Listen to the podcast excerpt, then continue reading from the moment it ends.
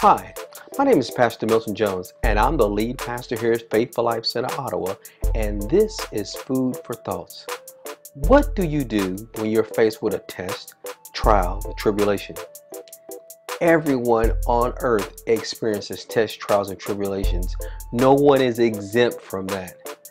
Jesus himself even said in John chapter sixteen, verse thirty-three, he says, "In this world will, you will have tribulations, but be of good cheer." Why?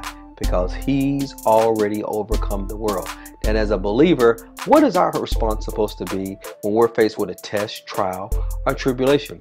Well, according to James chapter one, verse two, it says this, it says, "Count it all joy when you when you fall into different tests, trials, and tribulations." It didn't say if you fall into tests, trials, and tribulations. It says when you fall into tests, trials, and tribulations, you are to count it all joy. In other words, as opposed to mourning and crying and get all bent out of shape and staying in that situation, when a situation and stuff, tests, trials, and tribulations come upon you, your response is to pause and just begin to count it all joy. That word count is an accounting word. It means to add it all up and count it as joy.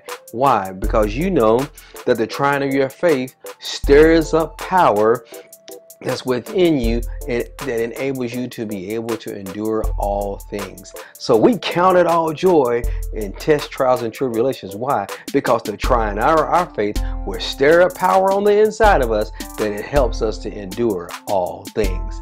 What do you do when a test and trial comes upon you? Count it all joy. My name is Pastor Milton Jones. I'm the lead pastor here at Faithful Life Center, Ottawa, and this has been Food for Thoughts. God bless you. We'll see you next time. Bye-bye.